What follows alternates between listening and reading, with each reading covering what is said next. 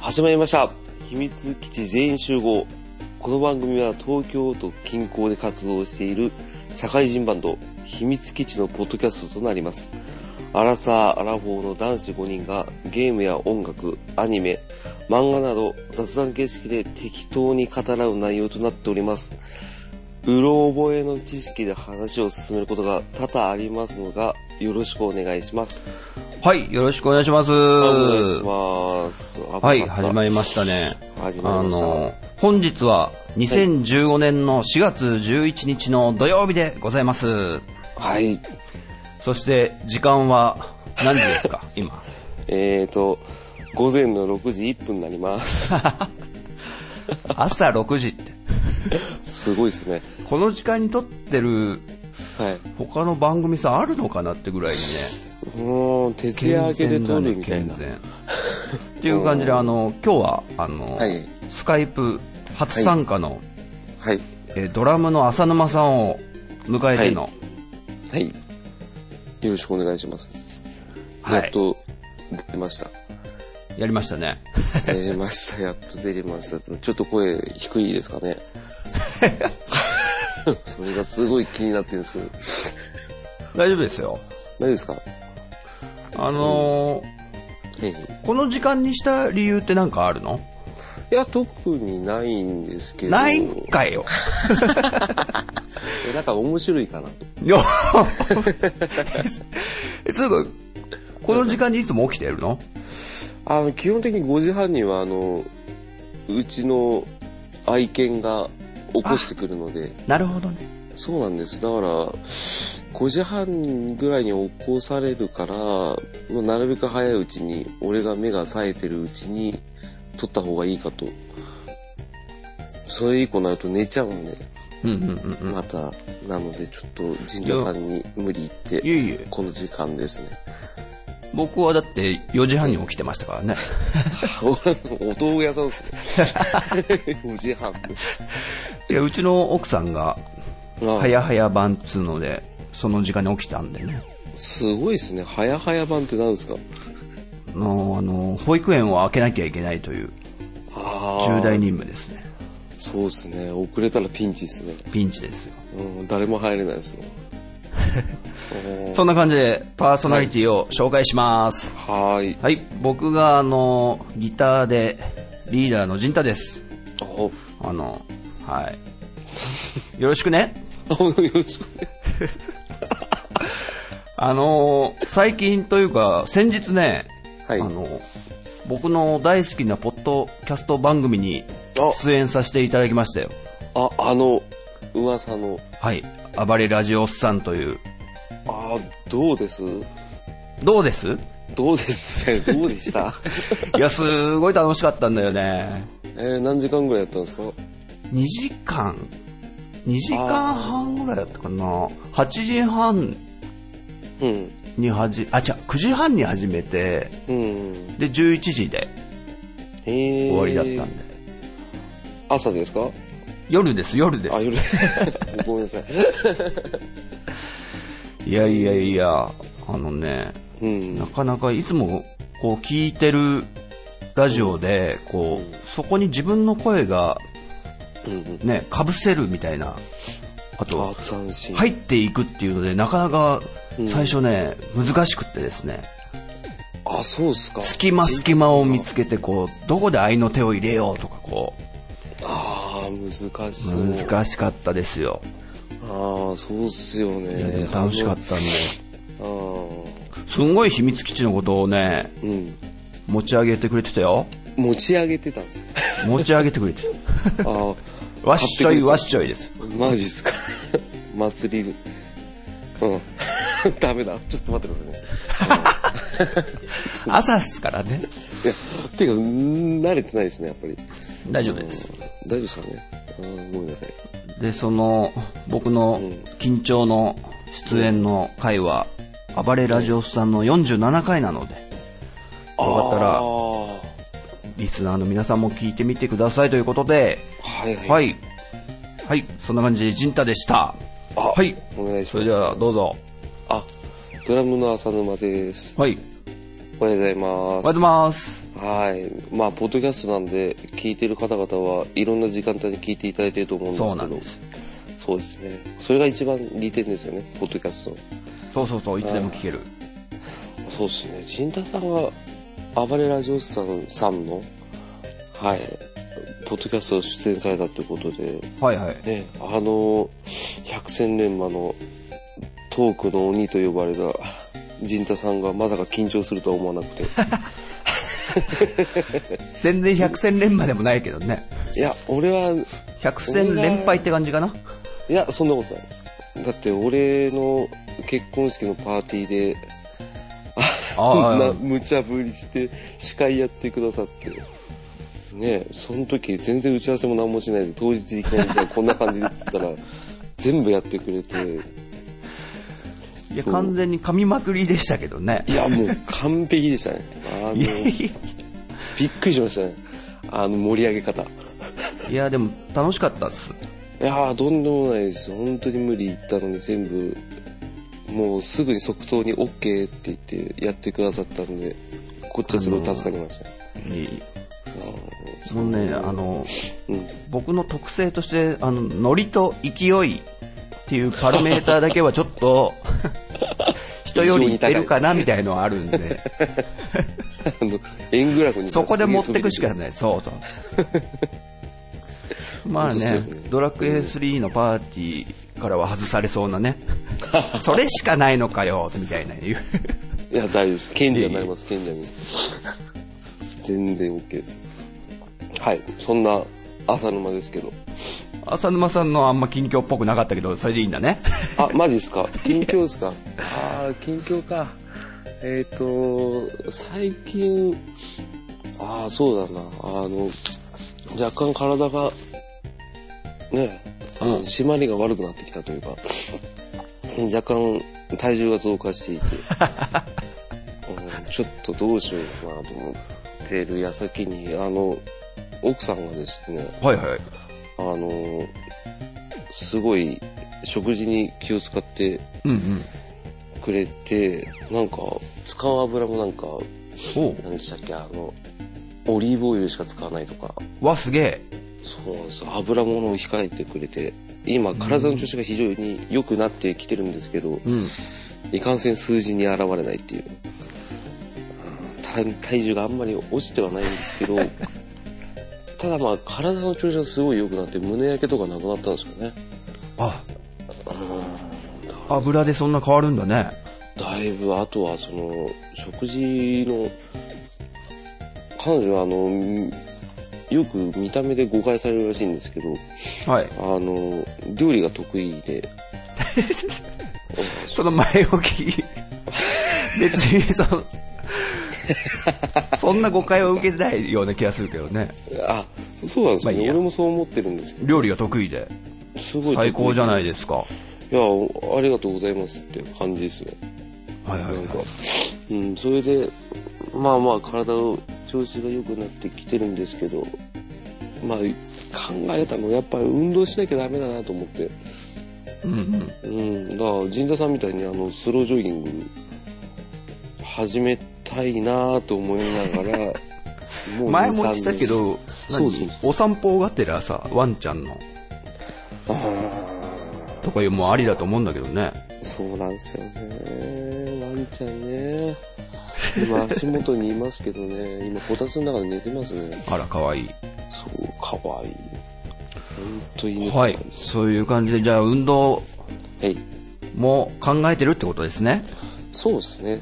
うん。あの、僕ちょっと浅沼さんに聞きたいことがあるんですけど、あ、なんですかあの、多分、ドラクエ界で結構反響があったことなんですけど、はい、ドラクエ2で浅沼さんが骨折したってくだりあるじゃないで すか。あ、ドラクエ3ですね。 あ、3?3?3 3、3、3。か。まあいいや。腐った死体が怖くって。おー。で、まあ、骨折して、はい。そのさせてしまったお兄ちゃんとかその後どうしたのっていうのがちょっと気になってさ。ああ、その後はね、あの、とりあえず家に二人でいるときに、うん。その事件が起きて、で、俺があまりに痛がってたんで、うん。兄貴がちょっとだんだん不安に不安になったかもわかんないんですけどね、うんなんかとりあえず両手を前に突き出して前習いの姿勢を俺にさせてきて、うん。で左手がまあ折れてる方ですけど、はいはいはい。なかなかす水平に上がらないっていうところで、あ焦って「お前嘘つくんじゃねえよ手ちゃんと上げろよ」って 言ってでひでもう俺左手ブルブルブルってやりながらもう全然水平にならなくてで兄貴が焦って焦ってタオルでとりあえず水濡らして俺の左手を冷やしながら。うん。ああでもないこうでもないって言いながらで夕方ぐらいになったら親父が帰ってきてでなんかたこ焼き買ってきてすごい上機嫌だったんですけ ど細かいの入れてくんな。ごめんなさいそれすっごい覚えてるんですよたこ焼きそうのあの、たこ焼きもソースの匂いがプーンとそうプーンとして思い出すんですすね、じゃあそれを。そう隠骨した時に折がなかったらすごいいい夕方だったんですけどねでその後俺の腕の異変に気づいた親父は表変しましてうん。あの、兄貴に向かって、てめえこの野郎って言いながら、兄貴をボコボコにしてたんですよ。浅沼家ではすごいっすね。すごいですよ、そのあの、あの昔で言う寺内勘太郎一家と同じです よ。あんまり知ってる人いないけど。うん。うんなんか俺、兄貴がボコボコにされた後に、あの、親父が唯一、なんか知ってる病院かわかんないですけど、板橋の、俺、加賀に住んでたんですけど、香川。あの板橋区加賀っていうところなんですけどね、そこからあの都営三田線に乗ってうん。あの高島平の方のはいはいはい。あの骨継ぎまで行ったんですけどはいはいはい。なんでそんな遠くまで行かなきゃいけないんだよと思いながら俺もうはガンガン泣きながらそれはね、骨折してんだったら。そう普通だったら地元の病院行くんですけど、ううん。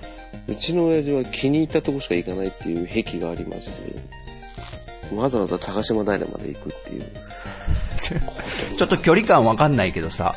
あ、そう、距離感で言ったら、まあ、電車で15分か20分ぐらいです。で、そんな、あ、あと、そういうことがあったとりましたけど。うん。いお兄ちゃんはもう平謝りって感じや、もうなんか、ひ謝り半分、ふてくされ半分みたいな感じです、ねうんなんでこれごときで骨折してんだ、お前は、みたいな。なんか、あのなる人ほど自体がね、あの、吹奏楽部にいてトランペット吹いてたんで、うん。あの、結構大会系じゃないですか、吹奏楽って。ああ、そうかな。そうなんですよ。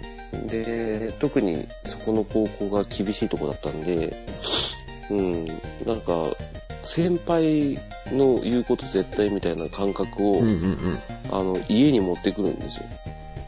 だから、俺は、あ、兄貴は、俺は、俺に、俺は、なんうんていうんですか、兄だから、先輩だから偉いみたいな感じで。なるほど。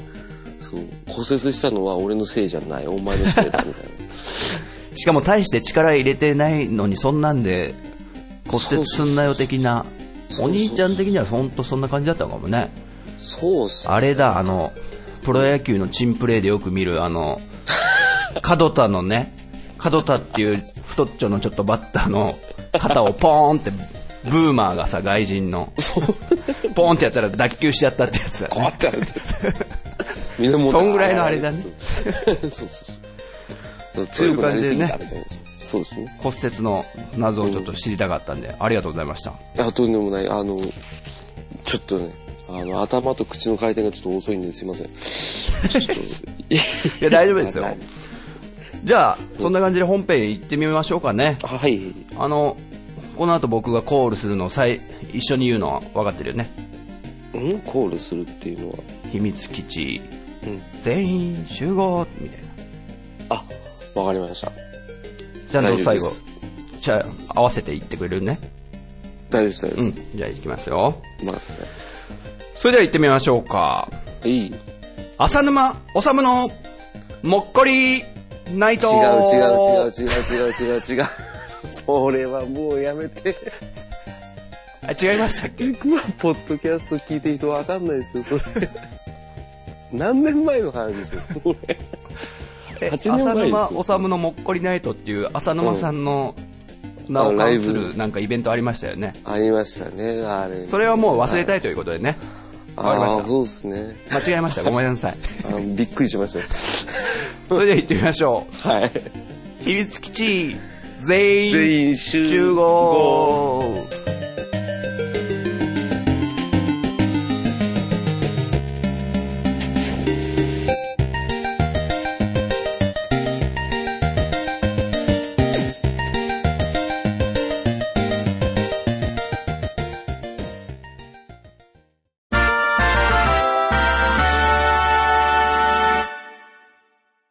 はい、というわけで、はい今日のテーマはですね、はい。ジンタと浅沼ということで、はい。何の話しようかなと思ったんですけど、はいあの、ゲームでいいやと 思って。というわけで、題しまして、はい。僕らのゲーム履歴書っていうことでね。おー、なかまあ、なか。何のことはない。こう、昔からやってきたゲーム、こんなのやってきたんですけど、知ってます的な。まあああ、そうですね。うん。そういうのやってみようと。はい。で、そういうやってきたゲームの感じでこうね、好みとかもね、分かってきたりとか、あるのそうですね。うんはい。はい。で、これ、大新旧問わずなので、はい。まあ、だから、思いつくもん、何でもいいよっていう。 ちょいちょい投げっぱなしになり ますね。話です。もうどっかに転がっていくだろう、みたいゴロゴロってなりますね。な。はい。はいはい。な感じでね、はいはい。僕、ジンタがちょっと最初に言いますよ。あ、どうです、はいこれ知ってるかなうん。ルーマニア203。あ、名前聞いたことある。あるありますあります。ル名前ーはマ聞いニたことあアります。 203。なんだっけな。あ、お、わかった。わかある の、あれですか。あの、3D のやつですか。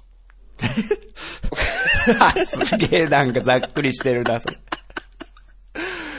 それなりになんかどっかのインチキ占い師がこう、ちょっとずつ質問してなんか当てていくみたいなやつそなうんそうだそうけど。。あの、悩み事ありますかそうそうそう。あの、蚊のやつ。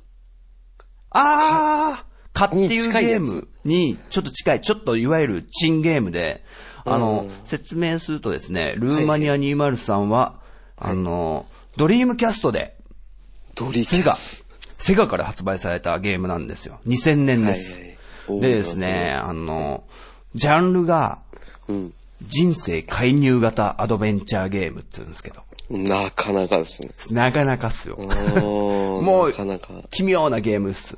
うん。これあの、おすすめとかじゃなくて、はい。ただ、すごくインパクトあったから、こうんう、。僕は個人的に好きだったんですけど、うん。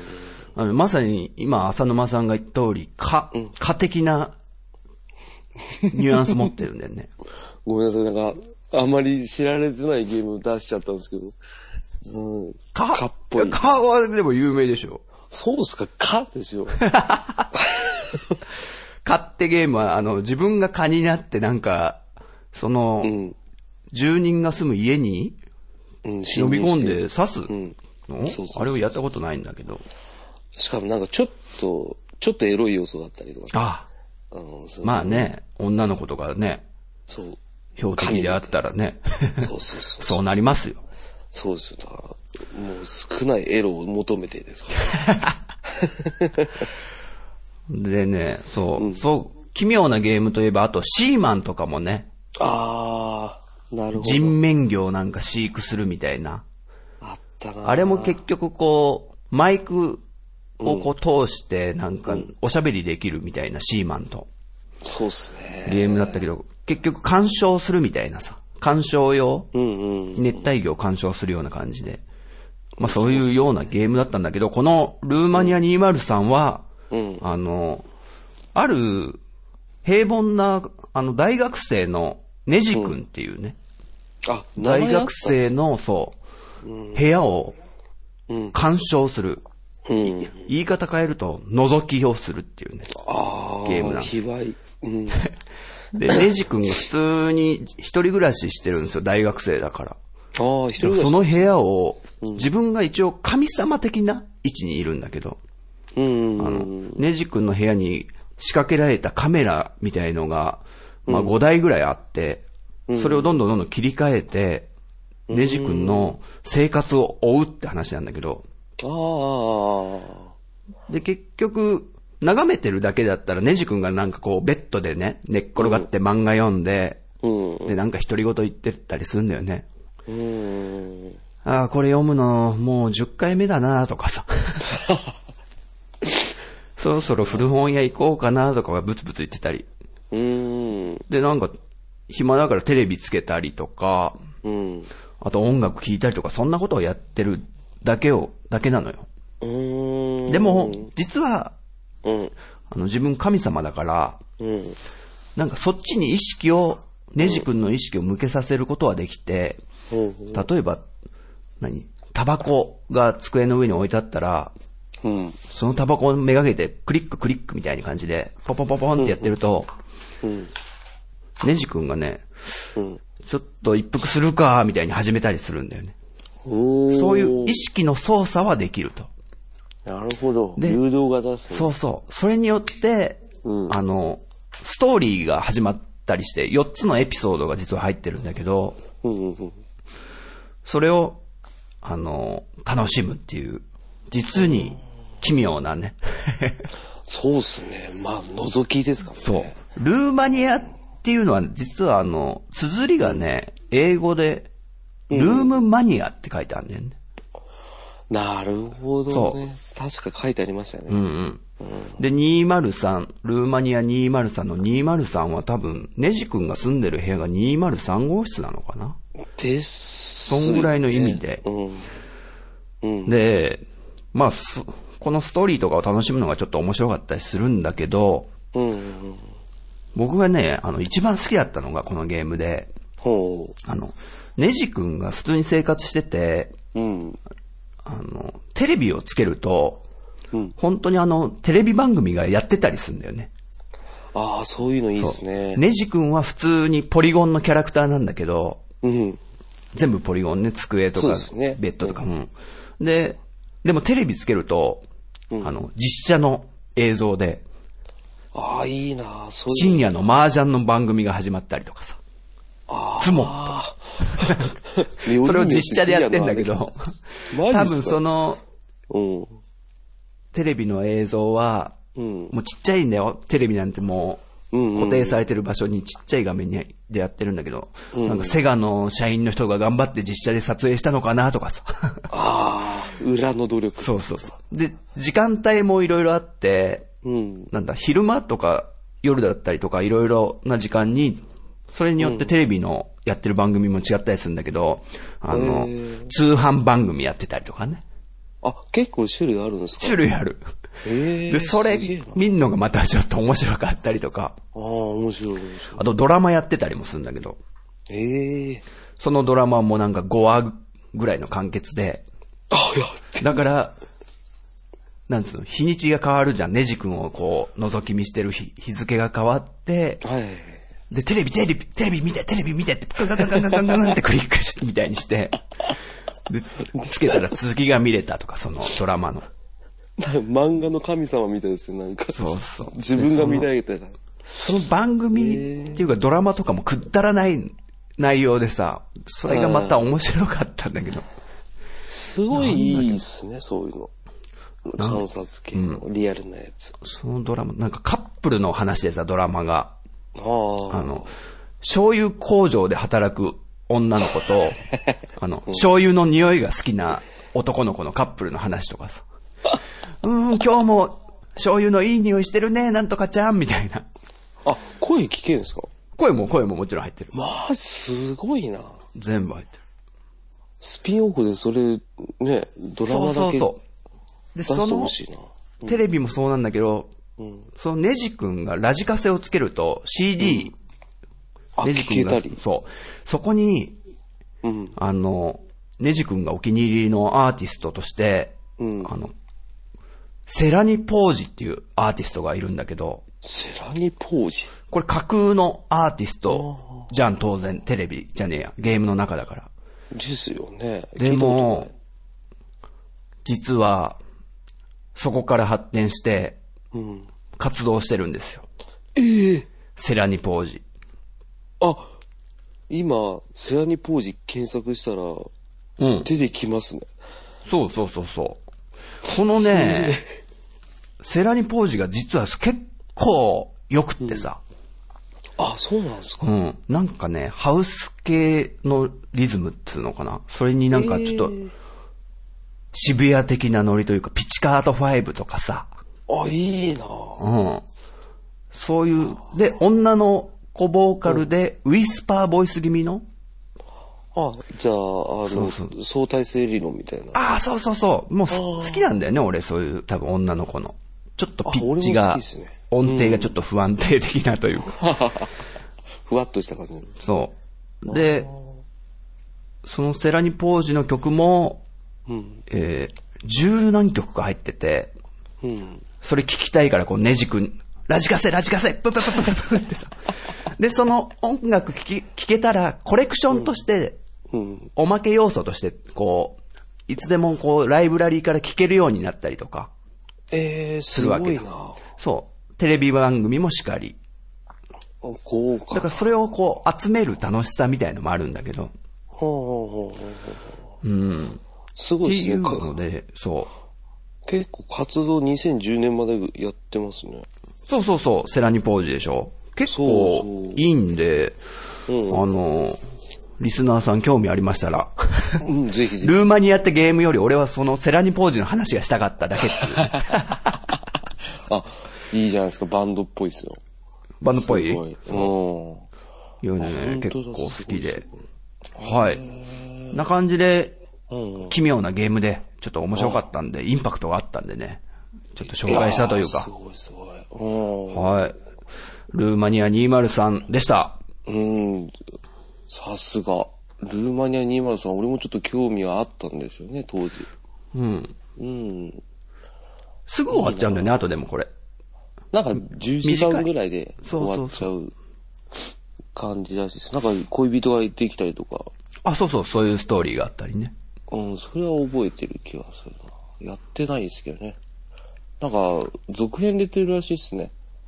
あ、そうそうそうそう、ニュールーマニアね。そうそうそうそうそそれはやってないんだけどさ。う。うん。そこにもやっぱセラニポージが出てるらしいです出ね。てるらしい。あーはい。というわけで、面白かったです。浅沼さん行きましょうか。マジっすか。俺のやつは、じゃあ、先に、先にじ、どっち言おうかなと思って。おうああ、じゃあ、時系列的に、あの、ちょっと古いゲームなんですけど、た前一回ちょろっとリハの時に喋ったかもしれないですけど、はい。なんか、スーパーファミコンの、あの、ロールプレイングで、はい。あの、マカマカっていう、マカマカ わ知らないか、やかんなっぱり。マジですか、あの、シグマっていうメーカーから出てる RPG で、い。うん。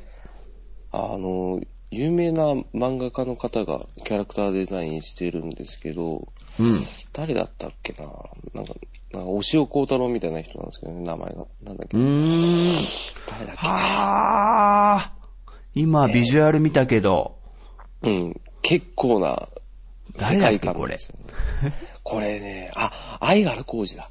そうだ。全然押尾幸太郎じゃないや。相原浩二さんが、あの、キャラクターデザインしてるやつなんですけどね。あのーまあ、ざっくり言えば、なんつうんですかね。あの、主人公が平凡な男の子なんですけど、はい。その男の子の両親がある日突然、なんか秘密結社みたいな、なんか悪い人たちが作った、あの、開口線を浴びてしまって、うんうん。あの、ミジンコにされちゃうん ですよ。そうそう。妙なやあの、妙な感じのやつね。はい。もう世界観がさ初めからぶっ飛んでるんですけど、うん。で、まあ、その原因解明と、あとは両親を救うために、冒険を始めるっていうような RPG なんですけどね。うんうん。うーん、まあ、一番このゲームが印象に残っている理由っていうのが、まあ、あの、一番初めはやっぱり、あの、キャラクターが個性的。はいはいはい。うん。主人公がなんか、スタジャン着て、普通の少年で、うん。で、そのガールフレンドがいて、うん。で、あとはなんか段ボール箱を身にまとった、世界を放浪するテンガロハットの生かした兄ちゃんがいたりとか、おうおうおう。うん、あの、捨ててこう、パンツ一丁で、なんか、包丁とまな板持ってる板前が現れたりとか、うん。で、なんかこれ画期的だなと思ったのは、なんか前世システムっていうのがついてて、ほう。なんか、行く先々の街になんか占い師がいて、うん。その占い師に、まあ仲間になった仲間を見せると、うんうまあん。、このものは、なんか、まあ、例えばそのさっきの板前だったら、あの、江戸時代に活躍した侍じゃって言われたら、うんうん。次の戦いから前線に戻って、必殺技が出せるっていうような。へええ、前世で使えていたであろう必殺技を、板前さんのそのまま使えるって感じ変身するんですよ。あ、もうそれに変わっちゃうんだ。そう、それに変わっちゃうんで、なんか、主人そ公れがなんか、あの、なんつうのうん。いそれは強制なのや、自分で選べますよ。あ、選べるんだ。なあ、あの、ロールプレイングで言ったら、あの、魔法とか、うんうん。その枠なんですけど、うん。うんね、変身して戦ってくるんですけど、まあ変身した後の姿がえぐくて、絵が。 ど、 どういう方向のエグさなのなんつうんですかね、主人公がなんか、どっかの国の王子様 なんですよ、前世が。うんうんでもなんか、3億年前に栄えていたなんか、シャバシャバ族のシャルム王子っていう設定なんですけど、 なんかもう完全にその見た目が、普通にただ単にエイリアンみたいな感じなんですね。うんううんん。あ、で、そういう系なんだ。へえそう。いう系なんですよ。まあ、その前世を駆使しながら戦っていくんですけどね。まあ、出るキャキャラクターが全部濃いんですよ ね。うん絵が濃くて濃くてしょうがなくて。これはでちなみにうん、ちゃんと自分で購入したって感じこれはもう、買いに行きましたよ、ちゃんと。てすかごいね、こもうのインパクトで。いやこのインパクトで買ったんですよね。うーん、面白そうだなと思って。そうそうそうそうそう。なんか、パジャケ買いじゃないですけど、うんうん。ジャケットがもう、ひどいんですよ ね。あの汚い、汚いって言い方は失礼ですけど、なんか、なんつうのかな、その、個性的すぎて、このパッケージ見て RPG だと思うやついねえだろうなってやつなんですけどね。漫画みたいだよね。漫画コミックスみたいな。そう、箱だねコミックスみたいな箱で、ここに出てる、あ、見てます見てる画像見てる。ここに出てる奴らが主人公とかなんですけど、うん、あの、主人、主人公の一番主軸のボーイフレンドがスタジャン着てるうん。子で、で、まあ、板前がいたりとか、うん。あの、段ボールに身身にまとったお兄ちゃんがいたりとかなんですけど、うん、うん、でもなんか、ここにラスボスいたりとかするんですよね。何どういうことうんパッケージにラスボスが書かれあて、マジでそれすごいな。これひどいんですよ。まさかの。そう、ぶっ飛んでんですよね。うへん。で、え。まあ、キャラクターデザインがぶっ飛んでるのが一番なんですけど、一番、それよりもさらにぶっ飛び機能がついてるんですけど、はい。うん、このゲームって、あの、バグがひどいんですよ ね。そそっちか。そっちのあれか。びっくりするぐらいバグがあって、はいはい。これあの、バグゲーで、バグゲーでおなじみなのは、聖剣伝説2とかあったじゃないですか。ああ、あったね。バグは知らないけど。バグひどくて先進めなかったりするんですけど、ダメバグだな、それ。ダメバグなんですけどね、マカマカの場合は、バグで、ラスボスが出てくるんです よ。いきなり。ん途中でってこと途中、いつでも。あのえ、いつ来るかわかんないですけど、普通の、通常戦闘の時に、バグで出てきちゃうのラスボスが。そうそうそうそう。つうかぶっちなゃんか見たけこ、とラスボスってこの顔でかいやつかないや、違います。あ違こうれはなんかあの、悪の総統みたいなやつなんですうんうん。その部下なんですけどね、これ分かりにくいんですけどね、これ、画面のマカマカってタイトルロゴあるじゃないですか。はい。うん。で、その、その左、あ、左かなあの、ウルトラマンみたいな子がいるじゃないですか。いるいる。その間にちっちゃいなんか丸 いやついいんじゃないですか。いるいる。うん、そいつです。なんだ よ。確かそいつだったちっ気がすちる。ゃいまん丸。そう。ちっちゃいまんまの点みたいなやつ。もうどういう形かもちょっとわかんないけど、そうそう。マザーのそれが土星さんみたいなやつなのかなとか勝そう手にそう思ってそうるけどそさ。う。土星さんっぽいんですけど、なんか、初めすごいでっかいやつが出てるんですよ。マカマカ相当って言って。うーでっん。かいのが、あの、最終形態だって言って変身した姿がそれです。なるほど、ぶっ飛んでるね。ぶっ飛んでるんですよね。なんか、バグ裏技があって、なんか村でずっと無理やり人に何回も話しかけてると、あの、武器屋になって、その住人が。急に。で、武器屋で最強の武器変えたりするんですよね、そこで。最強の武器がそう、手に入っちゃう。なんか、1円か2円ぐらいで売ってるんですよ。うーん。うん、でもそそれれもバグななんかのそれもバグなんのですよ。だバかグらなんで、そのバグ技をやっても入れない時があったりとか、うん。なんか日によって入れたり入れなかったりするんですけど、うんまあ、あの、デバッグ一切やってなくて出荷したんだろうなと思いながら、ひどいんですよね。もう、エアレはひどいし、進めなくなるのは当たり前だし。ってことはだよ結構クソゲー的ってことかないや、クソゲーでしょ、 これ。や、やクソゲっていたー的ねだきたいなうん、クソゲーです。でも、すごいいや俺知らなかはったな好きだったんですけどね。うーん。うん。ちょっと、リスナーの方も知ってる方多分いると思いますよ。本当うん。でも知らなかったらやってほしい。やってほしいのおーこれやったら世界観変わりますよ。なんかね、PC エンジンにありそうなゲームだなと思って。ああ、俺のイメージの PC エンジンってこういうゲームが、なんだろう多かなっ。たですよね。なんとか超人ベラボーマンとかさ。あと超兄貴み たいな。あ、超兄貴っぽいっすね。ああいうなんかね、世界観。世界観はまさに超兄貴ですね、これ。あ、ほんと。うーん。まあ、ぜひともちょっとリスナーの方にやっていただきたいですよね。え、どういう意味でだよ、それ。これは本当になんか人生を物語ってるような RPG なんですよ。ね、あの、地味にコツコツ頑張って、毎日進めてたデータでやっていくじゃないですか。はいはい。ね、紆余曲折あって最後の方まで行くじゃないですか。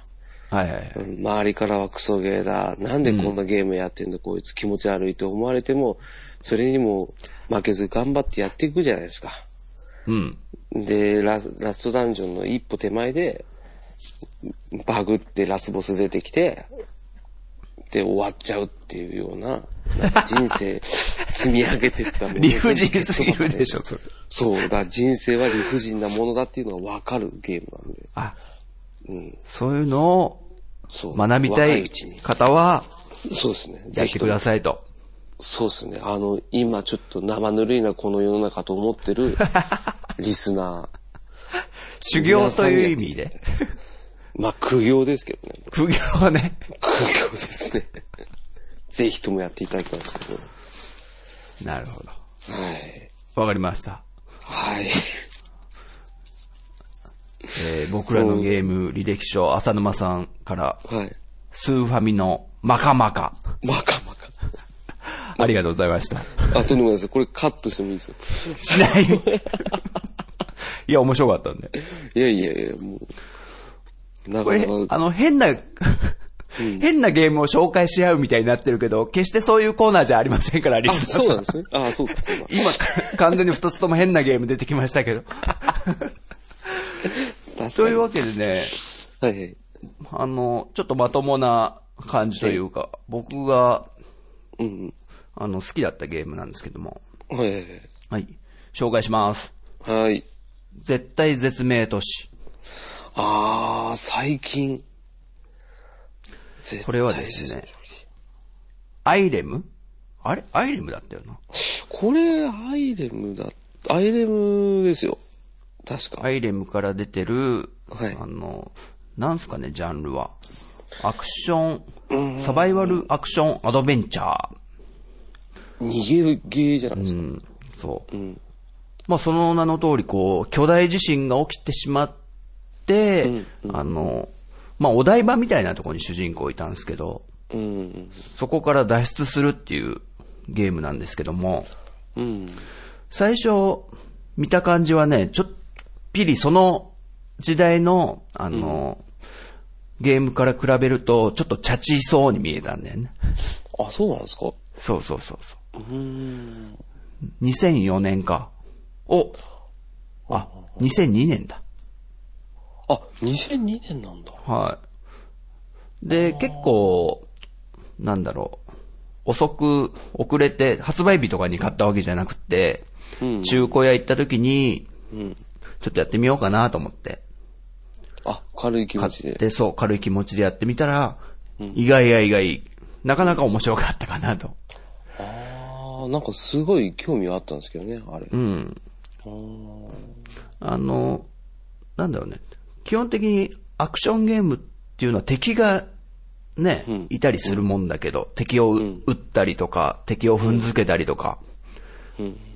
そういうことをするものだけど、この絶対絶命都市は本当に普通の、あの、街が舞台で、あの、そこに地震が起きちゃったってだけで、敵とかがはいないんだよね。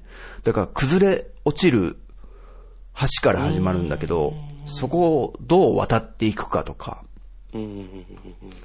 どう道を、あの、見つけて、なんつうんだろうね、生き残るかっていうゲームで、あー、目的っていうのはあるんですか最初はね、もう、とにかく、目的とか、生き残るしかないみたいな感じで、あー。とりあえず、橋が崩れそうだから、うん。あの、都市部に向かおうってことで、向かっていくんだけど、だんだんストーリー的に、うん実はこの、お台場じゃないけどね、お台場みたいな場所なんだけど、なんだっけうん。首都島ってとこだ、首都。首都島っていうあ、島が舞台だったかな。首都島。言いづらいね。確かに。首都島ってとこが舞台で、うん。で、巨大地震が起きちゃうみたいな話なんだけど、はいはい。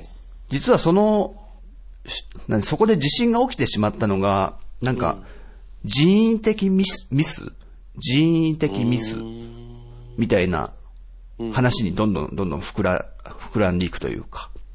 ああ、誰かがミスそうしてこうなっそた。う。そうそうそう。おー埋め立ての時にちょっと、なんだ、手抜き工事みたいなことをしたとかさ。ああ、姉派ですね。そうそう、そういう、 あ、もうそう、まさに。なんかそういう話に繋がってくんだけどね。あそこら辺のなんか、うん、犯人というか追い詰めていくとかも、の意外性があって面白かったなと思って。あ、そういう話だったんだとか思って。まあ、ただ、別に、本当におすすめかっていうと、そんなことは決してないみたいな。え ー、どっちなんですかただ、なんだろうな。最近、ちょっと前に、はい。プレイ動画も見ちゃったぐらいに、ちょっと懐かしいゲームだなと思って、自分の中ではね、思い出に残るゲームではあると。おーで、あの、絶対絶命都市の4、4作目が、うんうん、確かね、あの、東日本大震災の影響で、あ発売が完全に停止になっちゃって、あ、ありましたね。あ、それで覚えてんだ。そうそう。それからなんか、またちょっと発売しようかみたいな流れになってるような、そんなことも聞いたことあるんだけど。なかなか難しいっすね。ね。うーん。でも考え方によってはなんかこう、ある意味サバイバルアクションってことで、いかに道具とかを使ってこの閉じ込められた、た崩れた建物から脱出するかとかって結構ね、もしかしたら実際の生活でそういうことが起きた時に役に立つかもしれないとか、そういうまあ意味合いもあるかなとも思うんだけどね。うん。まあ、それで考えればありですよね、全然。ただその2011年のあの時にこれが発売停止になったのはもう、それは無理だろうなとは思ったけどね。確かに、これはちょっと、ね、リフレインする。そうそう、モローだったから。ね、そう。はい、というわけで、僕のうん。ゲームの履歴書ということで、はい。思い出のゲーム。まあ履歴書っつうか思い出のゲームだね。 になっち完ゃ全ってるに。そうですね。 まあ何でもいいっす。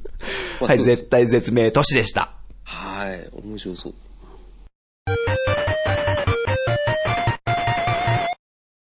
というわけで、はいはい。浅沼さんあ、私、そう。これはね、あの、プレイステーションで出たいゲームなんですけど、これもね、リモートコントロールダンディってやつなんだけどね。待ってました。 えー、ちょっとね、こもう一回言ってもらえますれ。えっと、リモートコントロールダンディ。そう、この名前聞いて、ちょっとびっくりしたというか、こう、 聞いたことなくって、あ、そうなんですで、ね想像つかなくって、一回ね、そう、スタジオで浅沼さんが話してくれて、ね。どういうゲームとか全然わかんなかったから、ちょっと、これを機に聞かせてほしいなと思って。まあそうですね、リモートコントロールダンディってやっぱり聞き、聞いた感じなんかダンディつくから、卑猥なもんなのかな と思う。いえ、ダンディってそういう意味なのや、そういう意味では全然なくて、まあ、単純に言えばあの、巨大ロボット。はい。うん、すごいレトロっぽい巨大ロボット。マジンレトロガー Z とか、鉄人28号みたいな感じの。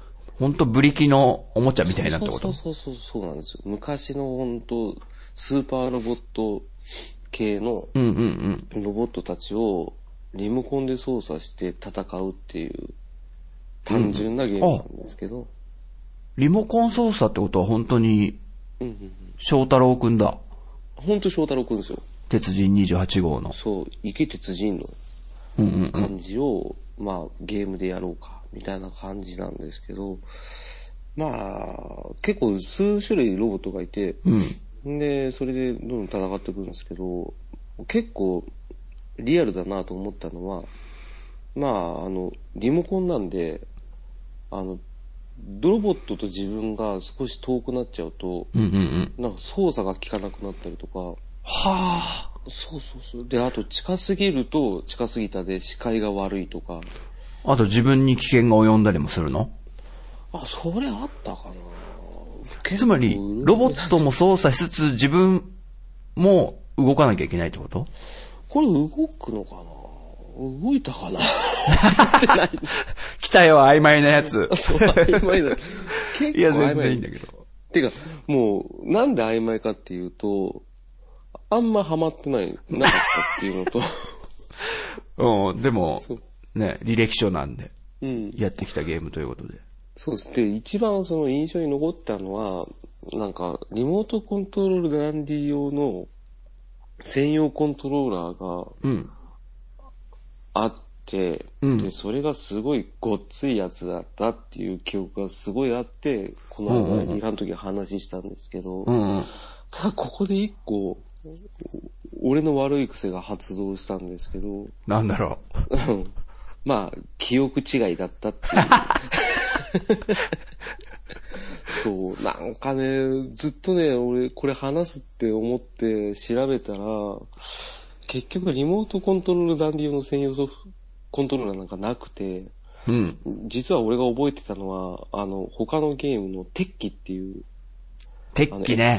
X- そう、Xbox とか出てた、あれ、もう本当に場所取るやつだね。足のペダルとかもあって。そうそうそうそうそうそう、なんかもう、両手にあの、トリガー付きのコントローラーがついて、うんうんうなおかつ真ん中にメーターがついてて、で、足元にもペダルがつくようなごっつい、これだけで多分2万ぐらいしたんですよね、コントローラーだけで。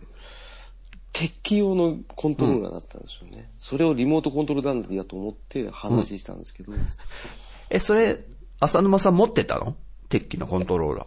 持ってないっすね。持ってないんだ。そう。多分 持ってたらちゃんと覚えてたんですけど、まあ、そもそも Xbox 持ってねえって話なんですけど、うん。 それをでもリモートコントロールダンディの専用コントローラーがそういうのだったな、みたいな。そう。すごいね。人の記憶の曖昧さ曖。昧さ。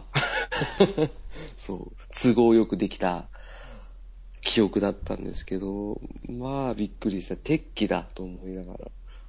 ちょっと今日までドキドキしてたんですけどね。喋るのにああ、そう、鉄器だわーって、なんか、でっかい箱に入ってたの。ああ、鉄器って書いてあったわーと思いながら。あの、ゲーム的にはどうだったのあの、そんなハマんなかったって言ってたけど。ああ、なんかつまんなかったですよ。つまんねえんだ。そう、俺的にはつまんなかった。なんか、うーん、なんかポリゴンの悪い癖出てるよね、みたいな。 あ、まだ、ねえ。ポリゴン黎明期うーん。そうっすね。ポリゴンが荒いなーって思いながら、やってた記憶があるのと、あと、えー、汚ねえなーと思いながらやってた。 え、もう当時からそう思ってたのあ 当時は、うーん、まあまあ、うん、汚かったですね。ちょっと。うん、なんかポリゴン自体にあんまりいい印象がなかったんで。これでも巨大ロボットが戦って建物とかもなんか破壊したりする感じ多分そうだと思います。で、うじゃうじゃ敵は出てくんのいや、1対1ですよ。あ、1対1なんだ。 1対1だったかな多分1対1だったと思いますね。すっごいうろ覚えですね。それだけやってないんですよね。うーん。実はさ、このリモートコントロールダンディって名前が、はい。僕が最近やってる、やってたゲームうん。に絡みがあってさ。えどういうことかと言いますとね、あの、はい斬撃のレギンレイブってゲームにハマってたのね、最近。知らないなぁあの、Wii のあ巨大な巨人たちがうじゃうじゃ出てきて、それをもう、無双系みたいに Wii リモコンで投げ払うみたいなゲームなんだけど、ーあー。で、それって、あの、地球防衛軍ってゲームわかるあ、知ってます、知ってます。そう。地球防衛軍のチームが作ってるってことで、いろいろ調べてたら、その地球防衛軍っていうゲームもなんかうじゃうじゃでっかい敵が出てきて、でっかい建物とか出てきて、そう。っていうゲームなんだけど、その地球防衛軍のチームが、実は、もともとはリモートコントロールダンディを作ったチームだったみたいな。ごめんなさい。そこで、出てきたんだよね、急に。あ、びっくりすだる、から、そのノウハウを、うん。大元はリモートコントロールダンディなんだなと思って。あ、培ってたんですそうそうそう。そこから、地球防衛軍になり、うで、斬撃のレギンレイブになったんだなって思うと。感慨深い。だからちょっとそう、聞いてみたいなと思ったんだけど。あ、そうなんだ。最初は面白くなかったんだね、じゃあ。いや、まあそうですよ。何でもそうですよ。わあ、やばい、ディスっちゃったな。 いや、別にいいんですけど。ああ、結構、陣田さんってそれ系好きっすね。なんか、リアルな街があったりとか、あの、3D でガンガングリグリいく感じの。どういうのが好きかっていうと、うん。ねえ、一回分析してみたいなとは思ったんだけどね、自分好みの。ああ、面白いですね。そうそうそうそう。うん。一つだけ分かったのが最近いろんなゲームやってね、思ったのが、あの、一人より仲間がいた方がいいってことが分かっ一人より二人がいいさ。た。あの確かにそうですね。うん。 なんか一人で迷宮とか入ってくアクションゲームあるでしょちょっと怖い暗いとこに。うん。もう行きたくなくなっちゃうんだよね、ぶっちゃけ。マジっすか。でもなんか仲間が一緒にうじゃうじゃいて、うん。一緒に戦ってるとすごく励みになるし、っていうのは分かった。だからゾンビゲームとか苦手なのも、あバイオハザードとかさ、基本的に一人じゃん、あれ。あ、そうですね。一人でうわ、このドア開けたくねえ とかさ。そうそうそう。誰も後押ししてくれない。そああ、そういうことか。う。それはちょっと分かってきたね、自分で。ああ、なるほど、なるほど。ああ、それはわかる気がする。はい。まあ、そういう感じで、リモートコントロールダンディえは、まとめると、浅沼さんの中で、えまあ、まとめると、まあ、大して面白くなかったなって。タイトル名で、そうですイねンパクトを残してみたいな。そうですね、出落ち的な存在だったなってなるほど思ったんですよね。わかりました。はい。というわけで、今回はね、はいえージンタと浅沼が、はいはい。僕らのゲームの履歴書ということで、2本ずつはい紹介しました。えーね私、ジンタが、ルーマニア203、はい。セラニポージがね、いいんで、皆さん、よかったら聞いてください。はい。あと、絶対絶命都市。うん。で、浅沼さんが、えっ、ー、とですね、まかまか。はい。うん。人間参加のまかまかですね。はい。あとは、リモートコントロールダンデ ィ。うん。面白いですね。ちょっとマニアックなの出てきましたね。ちょっとね、2本立てでクソゲー出しちゃったんですけど ね。これ、ぶっちゃけ本当に突き詰めてったら切りないよね、これって。そうただやったゲームを。まあちょっリアとルね、にね。うん。インパクトがあったというか、思い出に残ったのを、またこういう感じでね、他のメンバーともやっていけたらなと思ってます。はい。はい。というわけで、僕らのゲーム履歴書でした。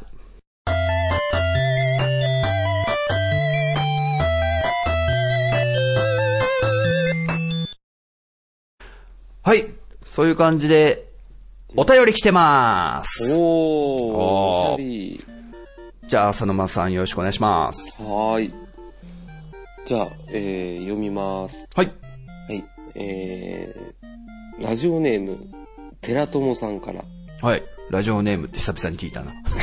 あ、そうだ寺友さん。 寺友さんからです。ありがとうございます。えーい、つも楽しい配信をありがとうございます。寺友と申します。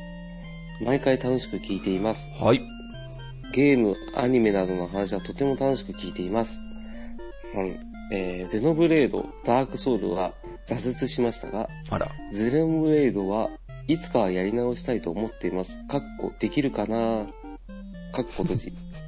ワンダと巨像は積んであります。かっこ、いつかはやるぞ。かっこ閉じ。最近ゲームをほとんどしなくなっています。年齢もあるのかもしれません。ちなみに私の一押しガンダムは、ゼータガンダムです。おなるほどね。最終回近づくにつれ、主要なキャラたちが次々に亡くなっていき、うん最終回の神湯の様はとても印象に残っています。確かに。映画版のエンディングもハッピーエンドで救われた感じですが、私はテレビ版が好きです。長くてすいませんでした。えー、ツイッターのハッシュタグは、ハッシュ秘密基地全員集合、しっかり覚えました。間違いハッシュタグまで拾っていただき、感動でした。そうだそうだ。あ、なるほど。配信の続く限り聞き続けますよ。あら。おーこれからも楽しい配信を願います。えーあ、ドラクエは3が思い出深いです。面倒な復活の呪文からの解 放。以上です。はい。寺友さん、ありがとうございました。ありがとうございます。あの、そう、い寺友さんは、秘密基地全員集合のハッシュタグをつけてつぶやいてくれていたんですが、そのはい秘密基地っていうのを漢字で書いていたがために、僕がね、あの、4ヶ月か、そんぐらい気づかずにいたというね。あでも4ヶで月すみませんでしあたって言ったら、こうやってお便り、お便りをくれたということで。あー、りがとうございますすごいですね。よく拾えましたね。いや、まさかまさかと思って調べてみたらさ、ですね。あ、もしかしたはらい他にもいらっしゃるかもしれない。そうなんですよ。うんうんはい。じゃあお便りなんですけども、うん。はい。ゼノブレイド、ダークソウルをやられてたっていう。あと、ワンダと巨像も積んであるっていう、結構僕らがこう紹介してきたソフトをですね、あ、もう通っているというね。う。うん。ゼノブレイドね、やり直しましょう。ぜひぜひ。ぜひ。つってもね、なんかね、ゲームへのモチベーションが下がる時期って、やっぱ、うんうんうん、ねえありますあります。僕もすごい、去年とかから急にちょっと盛り上がってきたっていうのもあるんだけど、ああ。それ、その前まではね、全然やんなかったりした時期もあるんで、でしょうね。ううんん。浅沼さんだってだって、うんね、据え置き機で全然やんないよね。まあ今、そう、ちょうど真っ只中ですね。ゲーあムそかのら離れてるのは。ゲーム離れ。そうそうそう。今、反抗期中です よね。全然やんない。まあそういう時期もありますよ。ありますあります。しょうがないです。なんだかんだ言って、でも浅沼さんは、はいはい。めちゃくちゃやってきたタイプだからさ。そうっすかね。まあでもまあ、だってハマったり人よはなんか、そう。すんげえ時間没頭してたんでしょああ、一番ハマったの FF6 がうん。あって、あれ、一日で世界崩壊まで行きましたね。え、そんないけ るのえ、初見プレイでってことで初見プレイで攻略も一切なしで、20時間ぐらいやったんですよ。ちなみに、シャドウはその時どうしましたシャドウはたまたま仲間にできました。たまたまなんだ。たまたまもうその時もう、もう頭がぼーっとしてて、で、たまたま残り3秒で、ああ、やべえ、帰んなきゃと思ったらなんかシャドウ来たみたいな。 なるほど、なるほど。そうそうそうそう。まあそんな、ね、ハマってた時期があるんだから、はい。またそういう、なんか、来ますよ、時期が。いや、怖いんですよね。ハマりすぎてでしょだから。うん。ハマりすぎて、なんか、ないがしろにしてしまいそうで、他の ことを、うんそしたら今築き上げたものが全部、なくなってしまう。だから前のマカマカと同じ ですよ。せっかく、地あ、来た、ここで、 ここで入れてきたマカマか カぶ。せがありました。ちょっと、はい。うんテラトモさん、ゼータガンダム好きということで。あこれは、やっぱり、ゼータガンダム好きな人は本当に好きなんですよね。多いんだよ結ね。構多いっすよね。ちょっと見てみようかな、もう一回。もう一回今見、今見たら、もしかしたら、いい感じかもしれないでうすね。ん。僕、あそこばっか見ますからね、あの、うんアムロとシャアの再会シーン。 そこばっかね、たまーに見たくなって。 好きなんですよ。ああ、それはなんかシリーズものであるあるですよね。はうい。ん。というわけで、はい配信が続く限り、聞き続けますよって言ってくれてます。ありがとうございます。ありがとうございます。嬉しいですね、これはやっぱり。とりあえずね、あの、励80、80回ぐらいまでは、あの、 容量が、 容量が継ぐ限りあると思いますので、その先どうしようかって、ちょっと今から考えてるんですけども、みああ、あの、保存領域そのう話ですか2ギガまで、あの、うんポッドキャストの容量が使えるんですけど、今、600メガまでいっちゃってるんで、あらー3分の1ぐらいうんを来てしまってるん約です3。分の1ぐらいです。あ、今回25回目なんでね、配信。ああ、すげえな。はい。はい。じゃあそ、そこから先も行けるように頑張ります。頑張ります。はい。ありがとうございますあ。りがとうございます。というわけで、その、寺友さんがね、つぶやいてくれてたんですけども、ああ。やっとここまで追いつきましたっていう、多分、最新の配信会まで過去から多分全部聞いてくれたんじゃないでしょうか。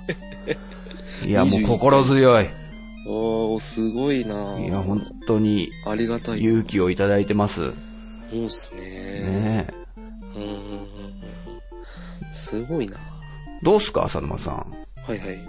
ポッドキャスト始めた時に、こんなに応援のね、メッセージもらえると思ってた、うん、皆無ですね。 皆無うん。まあ、大体あの、ひっそりと、膨大なネットの中で取り残されるんだろうなと思ってたんですけどね。また、ポッドキャストとかなんかめんどくさいこと言い出しやがって、このリーダー人ためとか思ってたんでしょそれは思ってないですよ。ただ、あ、ジンタさんだのことだから、もう、これハマり続けたら多分自分を酷使しながらやんだろうなと思ってたんです よ。それ だけはそ心んな配にして身を削ってはいないですけどね。いや、だから削、削ってそうで、削ってることに気づかないでそのままいそうだなと思って。ああ、おい、こそれはれちょっと。なんだっけ、えそれ。ね。何ですか働きすぎてそう。疲れてんの知らないで死んじゃうことなんつうんだっけあれ。過労死です。過労死か。うん さすがにないだろ。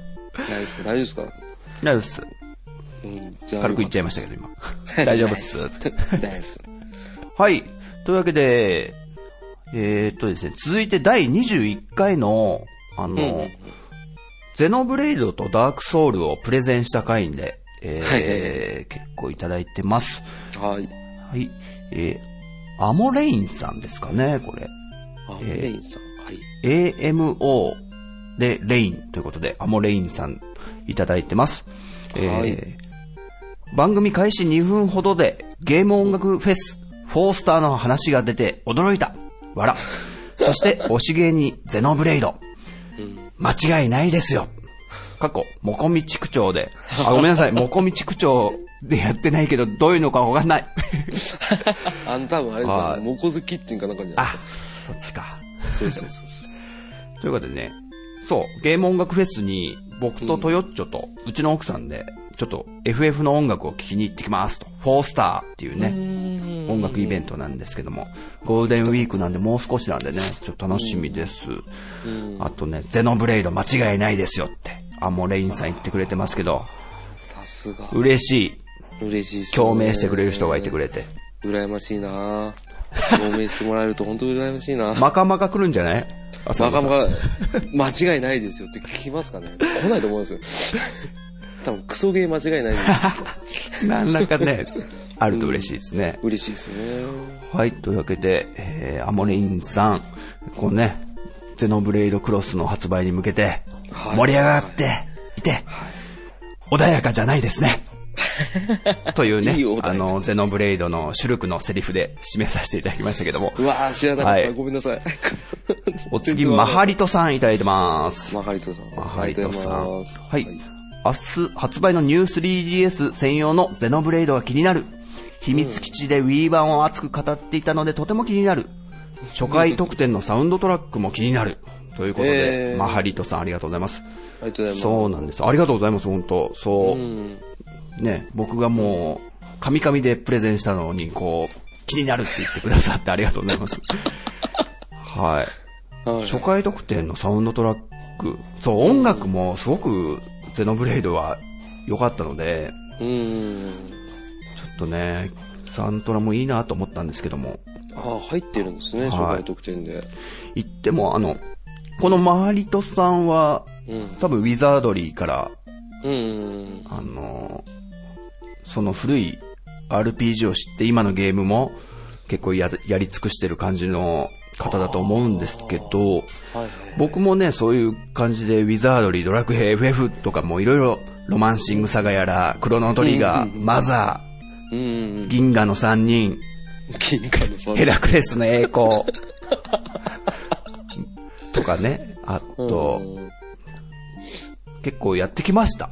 そうのん。中で、もう、ベストワンとゼノブレイドを言い切ってしまうぐらいに好きなんで、おー。もうおすすめなんで、タイミングが合いましたら、よかったらということで、はい、マハリトさん、ありがとうございました。ありがとうございました。続いて猫やんさん。うんはい。Wii でやったゼノブレイド。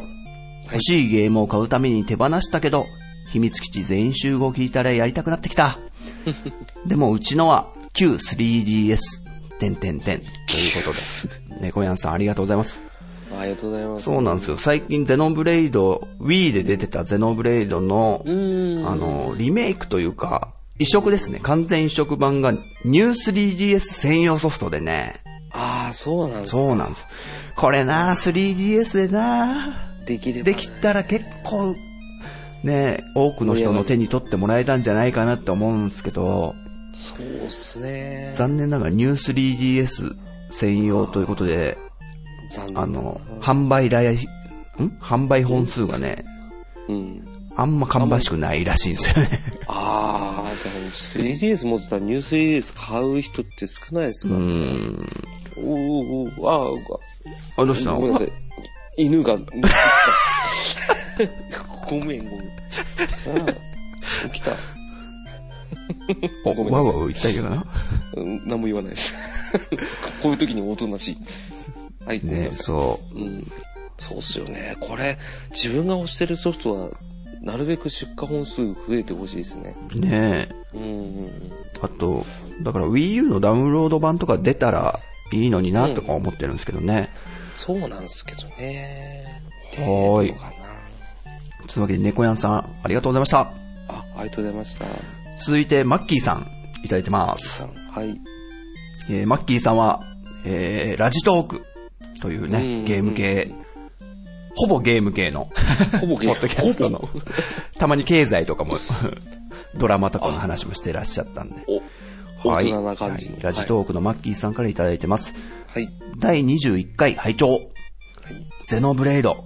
前々から非常に気になっていたゲームだったので、がぜん興味が湧きました。うんおーこれは購入するしかないですね。おー。おーダークソウルは難しそう。次の人生のベストゲームも楽しみです。ということで、マッキーさんありがとうございます。あありがとうございます。やっと響きましたよ、ゼノブレイド、マッキンサーディに。マッキンさんって言っちゃった。ごめんなさい、マッキーさ んに。ああ、でも、。購入するしかないですすねってことは、ちょっともしかしたらやるかもしれないですね。知ってくれたんですかね。でもね、実はね、ウ Wii 版のゼノブレイドって、うん。中古市場でうん全然値下がりしてないんですよ。ああ、人気あるからですかそう。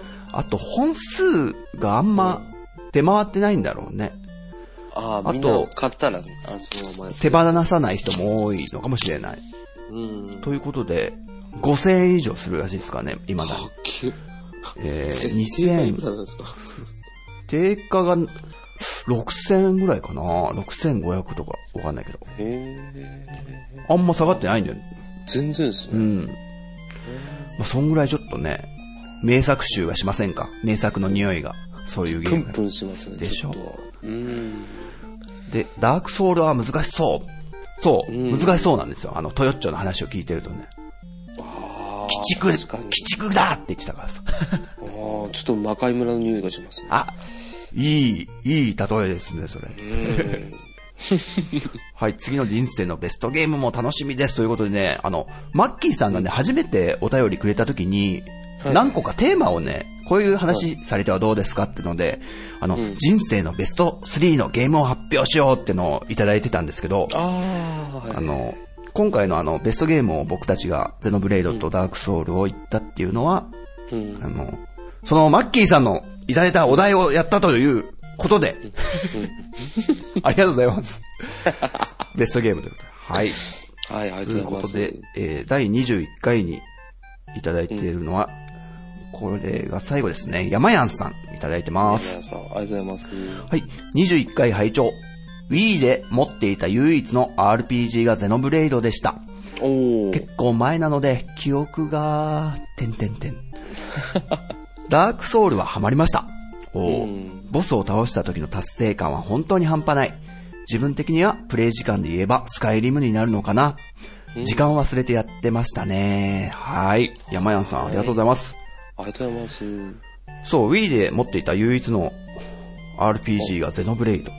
これね、Wii にそんなに RPG がね、出てないんですよね。あ、確かにそうですこれがちょっと痛いんですけど。うん。あと、RPG で言えば、なオプーナーだっけお、オプーナーっていうオプーナい話題作ですよ、すごい。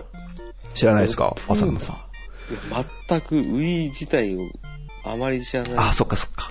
いんですよね。オプーナあのね、光栄なんですよね、オプーナー確か。出た。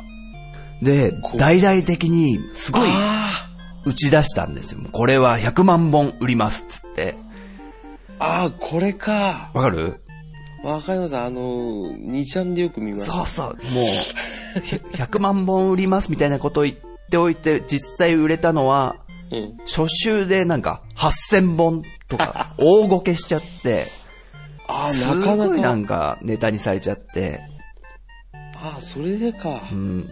でも実際やってみると、うんうん。いいゲームだよっていう人が結構多かったっていう、ちょっと僕も気になってはいるんですけど、はいほんほんほんもともとなんか堀井雄二の、ドラクエの堀井雄二のなんか片腕の方女性のスタッフさんが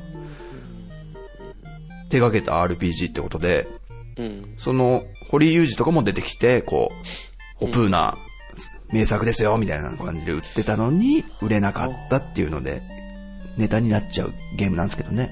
そうですね。結構なんかクソゲーオブザイヤーとかに乗ってきてる。あれクソゲーに入っちゃってるいや、なんかあの、普通にその、オプーナーのアスキーアートが流行り出して、うそうそう、すんごいね。そうそうそう。頭にボンボンがついてて、そうそうそう。ちょっと顔可愛くて、よく来たな。お前にはオプーナーを買う権利をやろうって いうやつで、俺それで覚えてたんだよねなんか叩かれちゃったんでね、残念そうな。そうそうそう。なんかね、オープナーっていう、クソゲーっていうイメージだけついてるだけらしいですね。。そうそうんやってみると面白いっていう。 Wii でだから RPG っつうと、なんかそうの、んオプーナとゼノブレードぐらいしかちょっと思いつかないんですけど、僕は。あ、確かに。山山さんはダークソウル、ハマったって言ってます。トヨッチョくんが喜びますよ、これ。そうですね。今日いらっしゃらないですけどね。はい。ということで、山山さん、ありがとうございました。ありがとうございました。ははい、続いては、あの、第22回にいただいてます。これはね、えー、ジンタとミッチーの漫画界ですね。おあ互いに好きな漫画を紹介し合ったという。はい、というわけで、テイシンさんいただいてます。あ。はーい。えーこの前読み始めた3月のライオンの11巻が早く読みたい。あ書く人の何年分の努力を2、3日で読む贅沢。うあ。おん、ー。あ、この努力を見習わないといけないな。えー、漫画面白い。それ待ちもエマも気になります。ああ、ありがとうございます。はい。そして、それ待ち、それ待ちとエマに対して、えー、それ待ちたかし、エマ注意っていただいてますけど。シャレが効いてんな、天心さん。あら。まあ、エマっつったら確かにエマ注意ですからね。ゼータガンダムの、あ、いましたね。いました、いました。いました、いました。寝返っちゃうんじゃなかったっけななんか、裏切った感じしませんでした。なんだっそうそうそうそうそう、多分。け、うろ覚えで覚えてるな、こ僕ね、エマ注意で覚えてるのは、れ。うん。カミーユのパンツが、うん。へ、部屋に干してあって、で、それでカミーユの部屋にエマ注意がポンって入ってきたのかな。その時にパンツを見て、うんうえって顔すんだよ。 それの顔が、ああ、やだな。リアルっすよ。そういう女子の顔やだ な。というわけで、天心さん、3月のライオンの11巻早く読みたい。これ僕、 3月ちょのラっイオンと名前だけそう知ってたんですけど。あ、知ってる浅沼さん。これ超面白いですよ。あ、マジでうん、あの、ぜひぜひ一巻から全部見てください。読んあで、くちだょさっい。とチェックしてみよう、じゃあ。うん、すごい面白いですよ。え、何系なのあの、将棋漫画ですよ。へうんうんうん。全然思いもしなかった。そうそうそうそう。あの、何でしたっけ蜂蜜とクローバーの作者の方がああ、書いていて、そうそうそうそうそう。テイスト全然違うんです。あ、そうなんだ。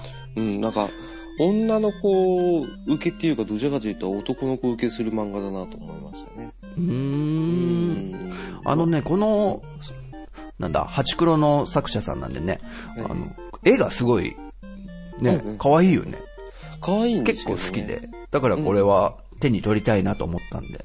そうそうそう。なんか、実際の将棋のプロの方をモチーフにしたキャラが出てきたうーりとか、うん、ん。すごい読んでて、テンポもいいし、周りのキャラも立ってるんで、うん、すごい面白いですよ。はい。はい。浅沼さん結構漫画は最近読んだりしてんの最近は、もう本当に、立ち読みばっか。ああ、俺もそうだよ、結構。そうそうそう。あの、古本市場行ったらもう、あの、夫婦ともども、まあ、嫁は普通に活字の本が好きですけど、ああ、そうなんだ。うん、活字中毒ぐらいですよ。なんか、本がなかったらタウンページ読むぐらいの感おじ。すっごい、あの、読書女へ子。え。俺は漫画ですけど、最近、やっぱりあれですね。あの、ちょっと時間がずれちゃいますけど、プルートとかまた読んではいはいはいはい。うん。あとは、まあやっぱり、俺はもうドラゴンボールが一番好きだったんですけどね。ああ、そうなんだね。そうそう、その、その 時の娯楽はドラゴンボールとスラムダンクしかなかったんですけどまあ何回も見てましたけでも鳥山明は、うん。タオパイパイのこと覚えてなかったけどね。 マジっすかマジで。すごいな、あの人。すごいよ。俺そう、鳥山明とあの、ワンピースの作者さん、な名前なんつうんだっお、けお崎なん尾崎さんだっけはい。の二人の対談をなんか読んだことあるんだけど、わあ、豪華だな。そう。もうワンピースの方の作者さんがもう、鳥山明さん好きでした、好きでした、とか、このシーン、ドラゴンボールのこのシーンすごい好きで、みたいなことペラペラペラペラ言ってるんだけど、鳥山明は、え、タオパイパイって誰だっけみたいな。そんなもんです。あの人結構なんか執着しない人らしいですよね。で、あと、なんだっけな。あの、鳥山明先生の各、あの、筋肉とかすごい好きなんですよ、みたいなこと言ったけど、えーあれすごい適当に書いてんだけどな、みたいな こと言う全然そんな勉強もしてない、みたいな。そうです。あの人どっちかっていうと機械とかを書くのが好きなんですそようね。そう。戦車とか。ね。うん。あ、そうなんですね。その二人の対談、多分検索すると出てくるんで、興味ある方ちょっと読んでみてはどうでしょうか。面白かったんで。検索してみようという。はい。はで、い天心さんの続きなんですけども、書く人の何年分の努力を2、3日で読む贅沢。これはね、本当あー響きますうね。ん。ねもうほとんど、だってうん、僕なんか漫画ペラッペラッペラって、あんま背景とかじっくり読まなかったりするんで。あ、わかりますわかります。俺もそっでもちだそれすっげえ時間かけてね、書いてるんだろうし。そうっすね。あのね、ベルセルクって漫画知ってる知ってます、知ってます。あれすんごい書き込みが半端ないんだけど、もああ、半端うない。何千人規模の、う何ん大群。そうそう、大群とかも一人一人、あの人アシスタントなしなんだってさ、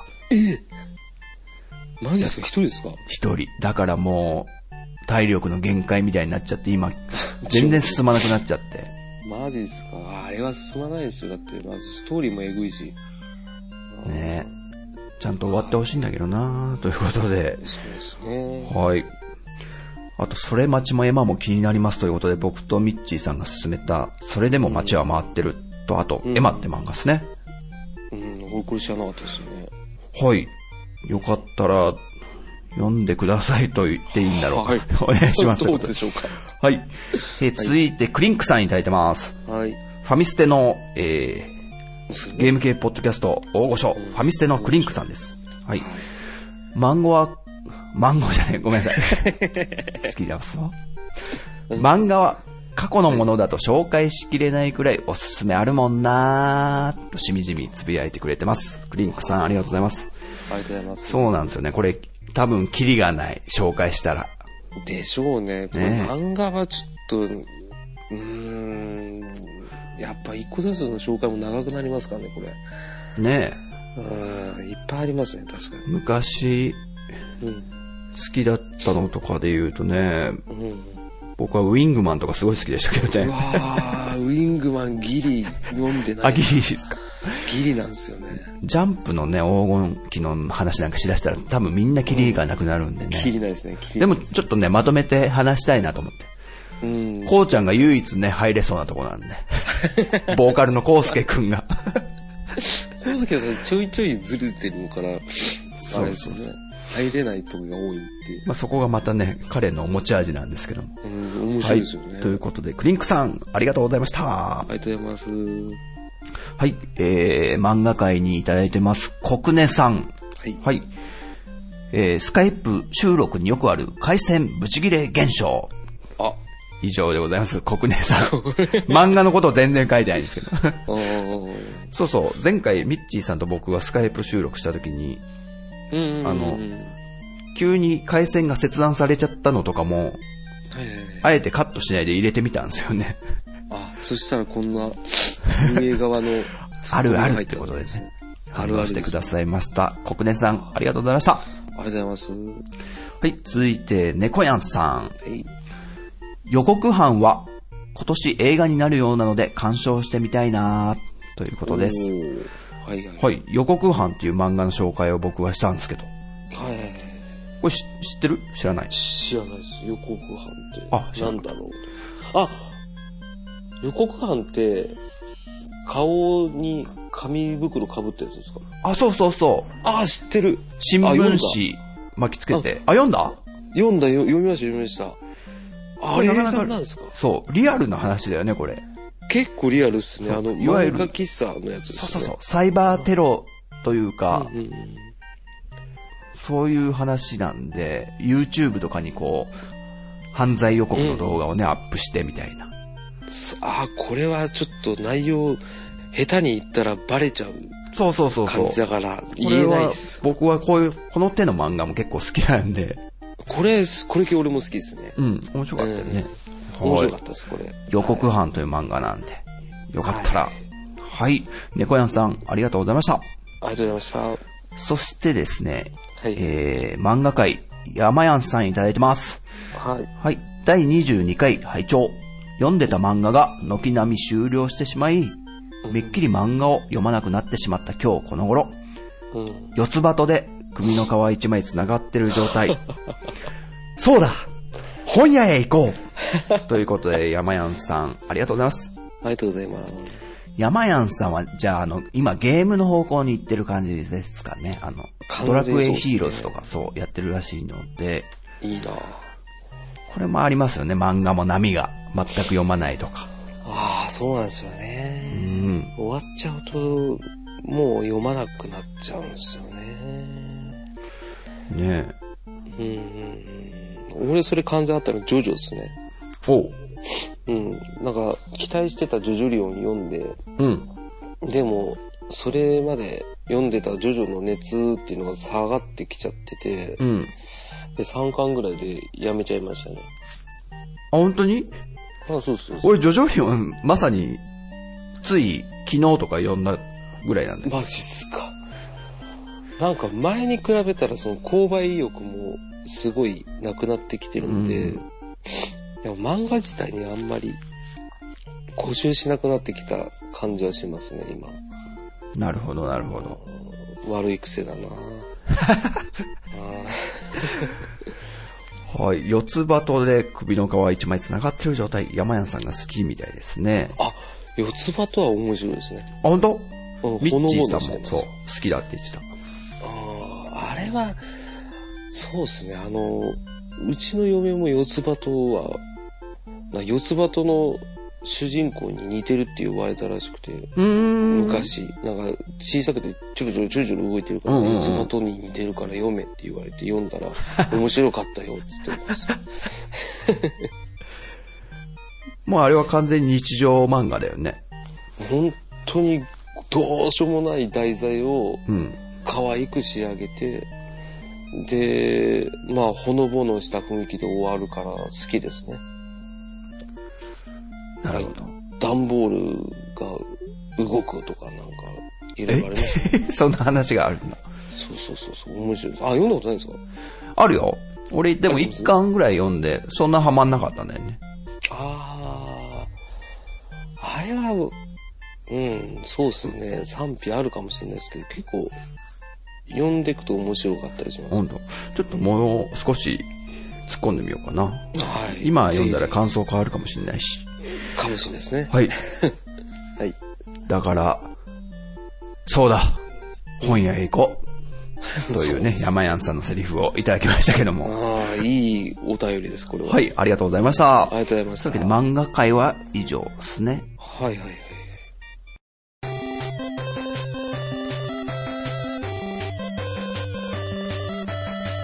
えー続いて、マハリトさんからこんなお便りをいただいてます。はい。はい。本当だキャリーパムパムの問題ガールのイントロが、めちゃくちゃファイナルファンタジーの戦闘 BGM だった件。ということで、マハあリトさん。あ、そう。確かに。これなんかネットで話題になってたんですけど、キャリーちゃんの問題ガールという曲のイントロ。でんでんでんでんでんでんでんでんでんでんでんでんでんでんでんでんって始まるんですよ。ああ、そうだ。あの、言ってもあの、作曲者の中田康隆さんは、うん。ゲーム音楽好きですからね、あの人。ああ、そうですね。うん。うんうん。で、あの、カプセルっていうグループもやってるじゃないですか、中田康隆って。ああ、やってますね。そう。で、そのカプセルの曲で、サムライロジックって曲があるんですけど、これがもう、もろゲーム音楽で、あの、いわゆるファミコン音源みたいのを使ってる感じの、チップチューンというかもうほとんどゲーム音楽。で、えもちろんあの、歌はなくって、ああ、そうなんですか。うん、これすごい好きなんで、ちょっとよかったら皆さんも聞いてみてはいかがでしょうか。サムライロジック。もうゲームミュージックなんでね。うん、ぜひぜひ。はい。ということで、マハリトさん、ありがとうございました。ありがとうございました。そう、僕が、うん。あの、暴れラジオスさんにゲスト出演させてもらったことについても、お何人かがね、つぶやいてくれていたんですよ。お、ありがたい。ありがたい。ということで、えー、マハリトさんいただいてます。はい。暴れラジオスさん、ジンタさんゲストのガンダム会拝聴中。うん。しげちー兄さんが振るまで、早く、早く紹介してあげてと、ドキドキしながら聞いてました。ということで、うんマハリトさん、ありがとうございます。ありがとうございます。あのうん、暴れラジオスさんと、というか、暴れラジオスさんのリスナーさんがですね、うちをすごい聞いてくれてるということがすごくわかるんですよね。ええリスナーさんが言うなれば被っているというか。ああ。ちょっと、だから、似た雰囲気を感じてくれてたりするのかもしれないですね、この。ああ、ありがたいですね。はい。あーありがたい話です、本当に。ありがとうございます。最初ね、そう、しげち兄さんがうん。僕を紹介してくれるまでね、僕も勝手に入り込んでたというか、こう、いつも二人で始まるラジオさんがなぜかもう一人いるっていう。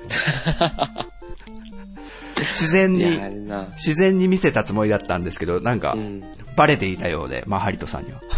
いや、なかなか、そういうのは気づきますよ、やっぱり。わかりますかねうん。いや、それだけちゃんと聞いてくださってるんですよね。ですね。うん。はい。ありがとうございます。ありがとうございます。でですね、その暴れラジオさんにうんうん出演した回に、クリンクさん、ファミステのクリンクさんが、こうつぶやいてます。お、はい。暴れ基地、おっさん集合って。まとえてるな。これはね、あの、あれですね。暴れラジオスさんと秘密基地全員集合のタイトルをこう混ぜ合わせた感じなんですけども、もしね、この二つのポッドキャストがちょっと合同で企画やりましょうみたいなことだったら、このタイトルになるんじゃないでしょうか。いや暴れ基地、おっさん集合。すごいですね。暴れ基地おっさん集合っ て、暴れ基地いいっすね。暴れ基地いいっすね。全然秘密じゃない ですもん。これいいな。ね。うん、センスがありますね。なんかトヨッチョもね、こういう感じでつぶやいてたんで、うん。それとクリンクさんがこうし合った感じだったんですけども。あーはい、クリンクさん、ありがとうございます。ありがとうございます。で、猫やんさん、えー、ミッチーさんが、大喜びと言ってらっしゃる、うん。中ちゃんマンさんからの流れかあ、収録的に逆か。わらっと言ってらいらっしゃいます。ということで猫やんさん、はい、ありがとうございます。ありがとうございます。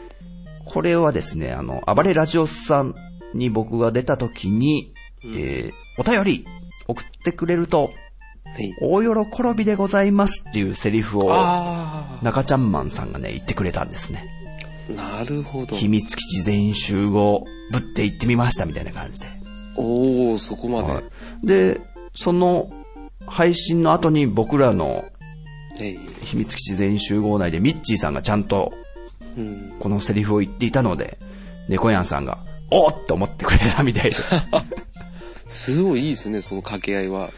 はい。うん。これはね、今日、えー、大喜びはね、浅沼さんが言ってくれると思うので、いつだろ聞き逃さずに。う。いつ。うわー、緊張するな、これ絶対噛むな、これ。もう、みんな言いづれ、言いづれ言ってますからね。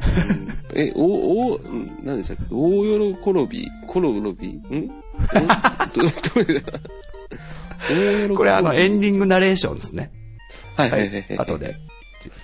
というわけでね、えー、お便りは以上でした。はい、ありみがとうございます。。はい、皆さんありがとうございました。ありがとうございました。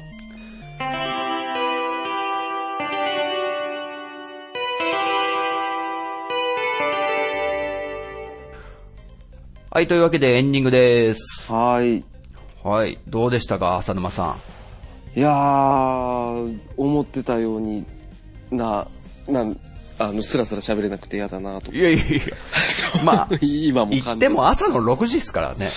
ああ、そうですね。今、後半ぐらいからですね。後半っていうか、お便りコーナーから徐々に、ああ、こういう風に喋ればいいんだなって思ってた、 もう遅いなと思いながら、ああ、まかまかをもっと饒舌に説明できれ ば、そうそうそうそう、そううやってこ成長していくんう、でしょうか反省ありますよ、僕も多々。今までのそういう話で。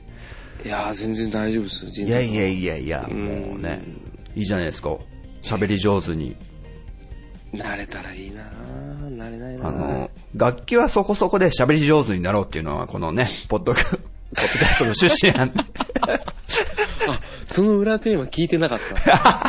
あーどうしよはい。今、このスカイプで浅沼さん iPhone でやってるんだよね。う。そう、非常に快適です。あ、ね、全然音声もね、安定してるよ。あ、マジですか結構本体から20センチぐらい離して喋ってるんですよ、今。あ、そうなんだ。そうっす。で、イヤホンつけてあ、やってるんで、で転がって非常に楽。たまに起きながら、今、今ちょうど寝っ転がって、俺の目の前をあ、いいな。うちのワンちゃんがうろうろしてますけど。そうそうそちなみにワンちゃんの名前って聞いて大丈夫う。あ、あれですよ、あの、にニコちゃんです。ニコ。ニコ。ニコニコのニコ。おうおうあ、そういう意味でニコ。そうです、そうです。これ嫁がつけたんですよね。かわいい名前だね。可愛い名前なんですニコちゃん。今回お便りをいただいた方のツイッターアイコンがですね、はいはいはい。あ、そうだ。ワンちゃんやら猫ちゃんになってる方が多いっすね。多いん、 みんな飼ってら、飼ってらっしゃるんですかね。そうでしょうね。だからいつ浅沼さんのツイッターアイコンもね、ニコちゃんになるのかということを楽しみにしてるんで。しよう。この秘密基地全員集合では、リスナーの皆さんのご意見、ご感想をお待ちしてます。メッセージは番組内で全てご紹介させていただきますので、はいどしどしお送りください。はい。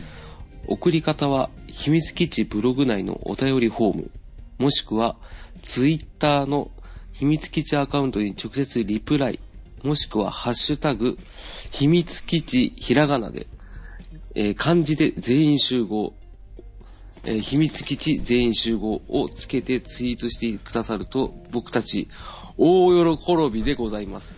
転げ回って喜びます。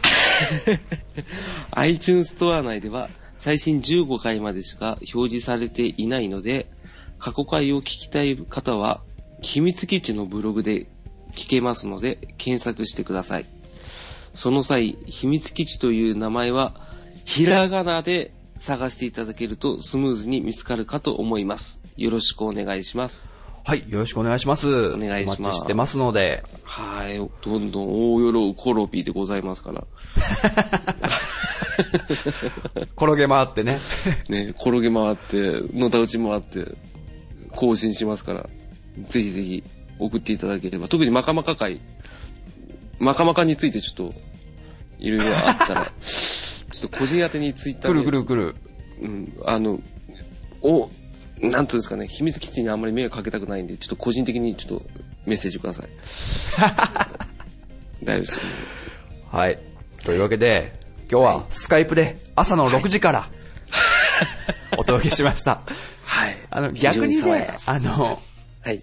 僕、夜だとお酒飲んじゃうんで、あ、危ない。ちょっとこの収録時にはまだ配信してないんですけど、はい前回の、あの、終盤、ひどいことになってるんでね、お 酒で。すっごいグダグダになってる んで。トヨッチョくんも怒り出しちゃうぐらいだよ。マジっすかこの、この酔っ払いどもめつって。 トヨッチョも飲もうぜとかね。そそういう感じではなかった。もう完全に居酒屋ですね。それ まあそういう感じでね。だから朝の方が僕はね、多分元気です。ああ、そうなんですね。 あれ、そんな感じなかったけどな、聞いたけど。ああ、そうなんですか。でもはい俺も夜のお酒会に参加できたら嬉しいなとそ思うだいまねす。。うん。ぐだぐだになるけども。 いや、ぐだぐだ一番ですよ。うん、グダグダでいいです。はい。というわけで、はいえー、本日のお相手は、秘密基地の陣太と、ドラムの浅沼でした。はい。また次回、秘密基地全員集合でお会いしましょう。さよなら。さよなら。